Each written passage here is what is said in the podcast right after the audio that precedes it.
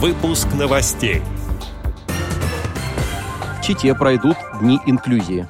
В ближайшее время будут проиндексированы пенсии военным и инвалидам. Теперь об этом подробнее. В студии Антон Агишев. Здравствуйте.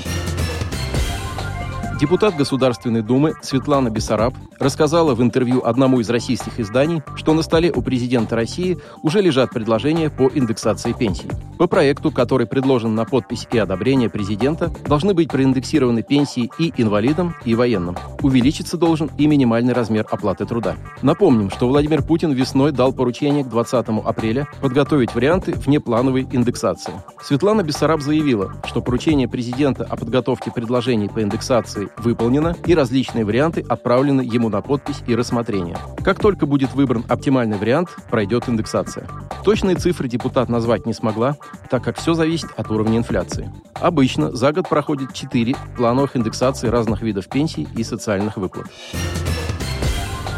С 16 мая в течение двух дней в Чите будет проходить практика-ориентированное мероприятие для развития инклюзивной культуры. Дни инклюзии организованы Уральской автономной некоммерческой организацией «Белая трость» совместно с Институтом дизайна управления и компанией «Удаканская медь».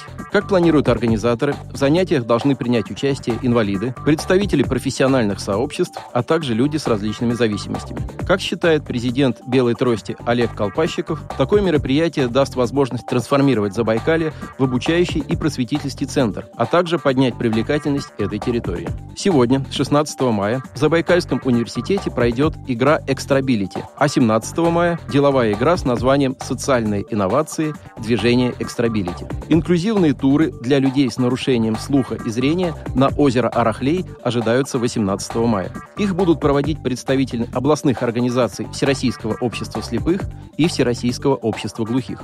Завершатся дни инклюзии панельной дискуссии, к которой дистанционно будут подключены также участники из Екатеринбурга и Севастополя. Ранее дни инклюзии уже прошли 13 и 14 мая в Каларском муниципальном округе Забайкальского края. Там организаторы провели инклюзивные игры.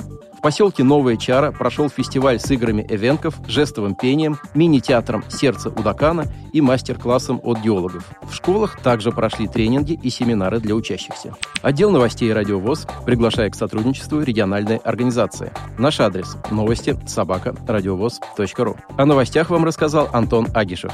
До встречи на Радиовоз.